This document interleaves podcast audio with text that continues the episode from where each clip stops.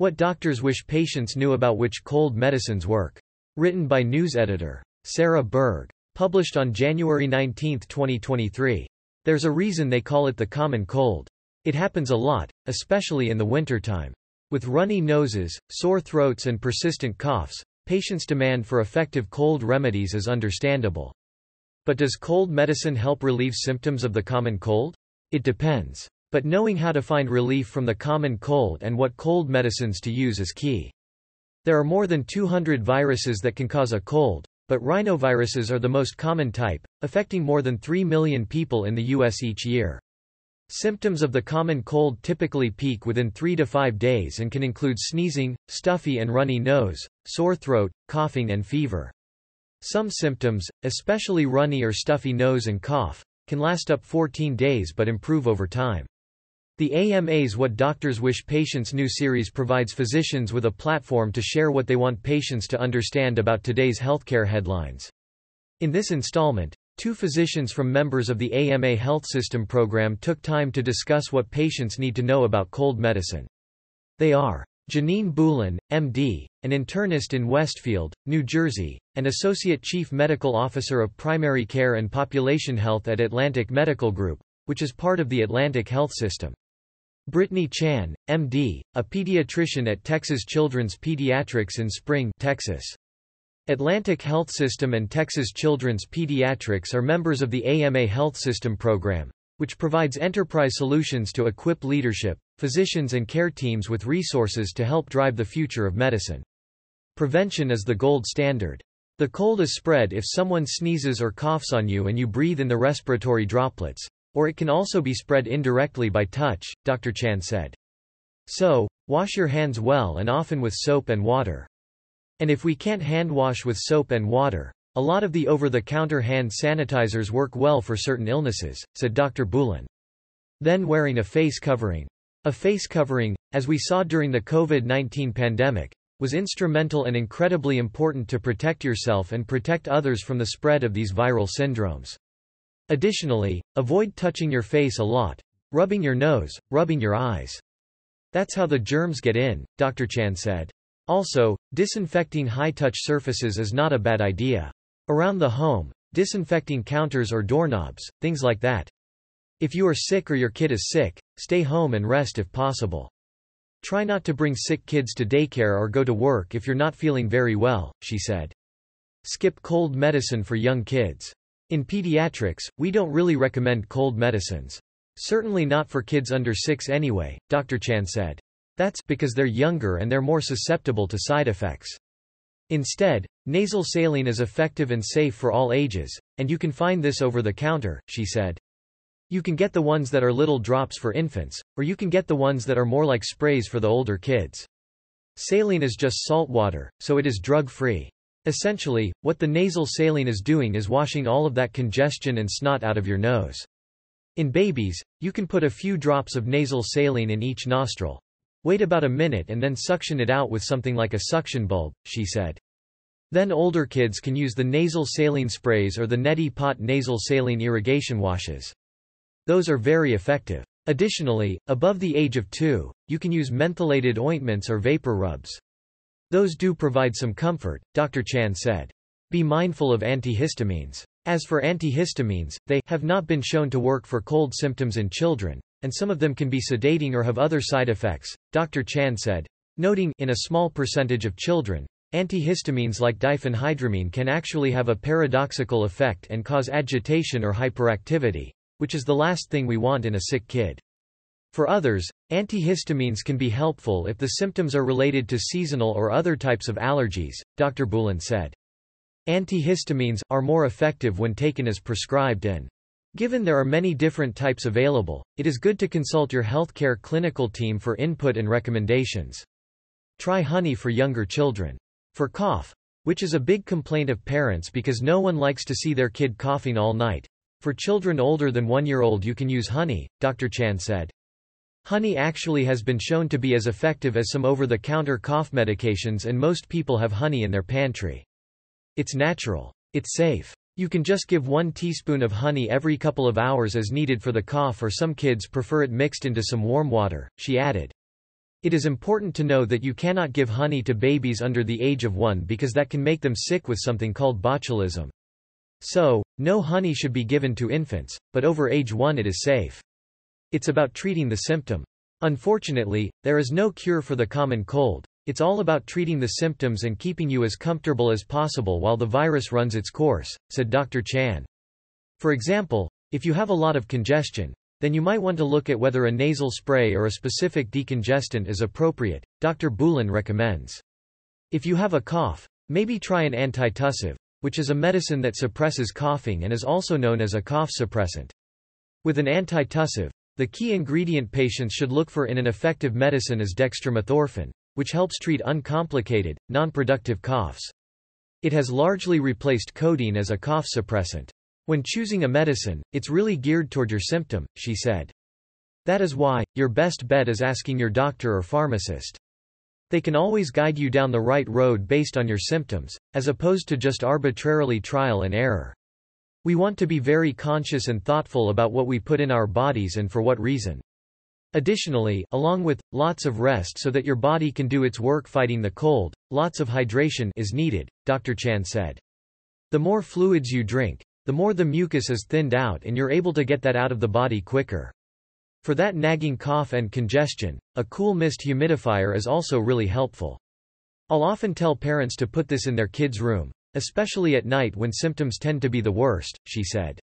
You just put some water in the cool mist humidifier machine, and it gently gives off this mist that puts moisture in the air. That helps to soothe the nasal passages and also to soften up some of that congestion. Oral phenylephrine is not effective. In September 2023, the Food and Drug Administration, FDA, held a non-prescription drug advisory committee meeting to discuss the effectiveness of oral phenylephrine as an active ingredient in over-the-counter cough and cold products for the temporary relief of congestion. The committee discussed new data on the effectiveness of oral phenylephrine and concluded that oral phenylephrine, at the recommended dosage, is not effective based on current scientific data. The FDA will consider the input of this advisory committee, and the evidence, before taking any action on the status of oral phenylephrine. When there was an increase in the use of methamphetamine, pseudoephedrine was an ingredient that was being used to make illegal drugs, Dr. Boulin said. Noting, pseudoephedrine is a common decongestant that is taken orally and when it was not being available to be used in these over-the-counter medicines, phenylephrine was substituted. So, phenylephrine, which works very well from a topical nasal spray perspective, was starting to be used in over-the-counter cold medications and cold remedies, she said. But phenylephrine when taken orally was found to be less effective and it was no better than placebo for taking care of certain symptoms. It's not that cold medicine doesn't work anymore. It's that we've learned more about it and re-evaluated some of the older research and some of the things that we thought we knew about this component of cold medicine, Dr. Chan said. Dr. Chan said that while the current dose of phenylephrine in cold medicines does not work well for relieving congestion, at the current available doses, it is generally safe. She added, if you look at higher doses of phenylephrine, you may start getting into dangerous side effects like increasing blood pressure. So, adding higher doses of phenylephrine to these medications really isn't an option. Use caution with combination medications. When it comes to combination medications such as NyQuil or Dayquil, use caution as they have multiple ingredients and it is easy to accidentally take too much of a certain medication or type of medication, Dr. Chan said. For example, a lot of cold medications contain acetaminophen, so you may accidentally get a double dose if you are also taking acetaminophen for say, a headache or fever. Cough suppressants and decongestants are other common components of these medications. Always read the ingredients carefully and know what you're taking, she added. Do not take more than one over-the-counter cough and cold medication at a time without approval from your doctor since a lot of them have the same or similar ingredients. If you take any medications on a regular basis, or you have any medical conditions, such as asthma, check with your doctor to make sure that over-the-counter medications are safe, Dr. Chan said. Again, in pediatrics, we don't usually recommend these medications for children. Follow the medication's instructions. Most over-the-counter remedies and products will have instructions as far as not to exceed so many days or so many doses so that you are not self-medicating something that should be treated differently, Dr. Boulin said. It's really important to review the package instructions and follow them. The good thing about the nasal saline sprays and the honey is you can really use those as long as you want. They're safe and will not lead to any dependency, Dr. Chan said. Note that decongestant nasal sprays, such as oxymetazoline, should not be used for longer than three days.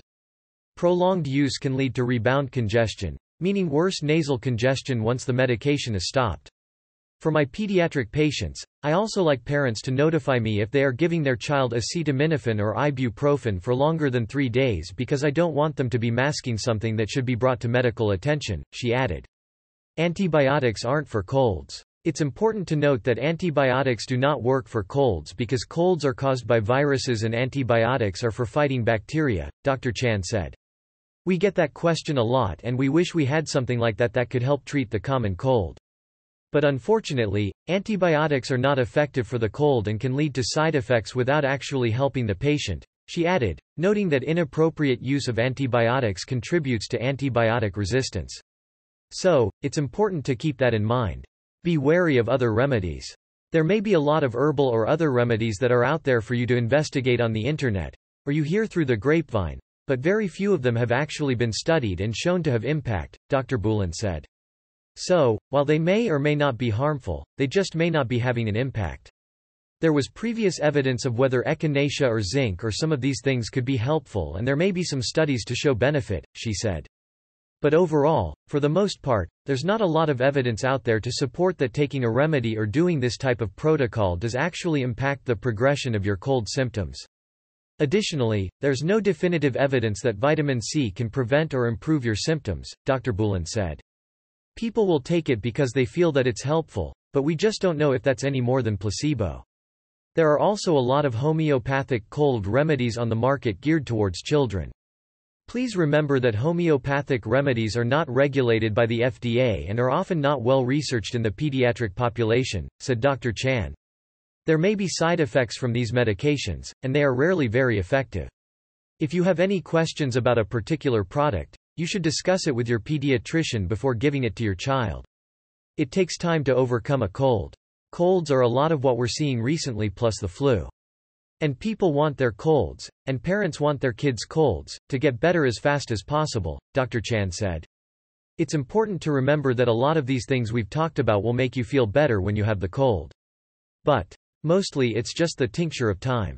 None of these things will really help you get better from a cold faster, unfortunately, she added. Know when to seek medical care. If you are having a cold and you're feeling short of breath or you're having a high fever or there's pain or discomfort in your chest, you should be seeking medical attention right away, Dr. Boulin said. Because it's always better to hear, it's going to be okay. Let's do X, Y and Z, rather than wait longer than you should when care could have been recommended or intervened earlier. If symptoms are lasting longer than 7 to 10 days or getting worse it is important to contact your doctor, Dr. Chan said. Any fever in a young infant three months or younger needs to be checked out right away. But for older children with fever, in most cases it is okay to watch your child at home for a couple days as long as they are not acting very sick, they are still staying hydrated, and they are breathing comfortably. But if fever lasts for longer than three or four days, or if you have any concern about how your child is doing, it's a good idea to check in with your doctor, she added. While most colds go away on their own, Sometimes a secondary bacterial infection can set in, like pneumonia, an ear infection or a sinus infection. So, it is important to monitor symptoms carefully. Also, there are some viruses that are handled differently. If we think we could have COVID-19 or we might have influenza, knowing that information earlier when we are symptomatic might lead to different treatment options, Dr. Chan explained. The key is when there's a question, you should reach out to your physician. That way, you can have your question answered or seek some care because it's always better to ask than wonder.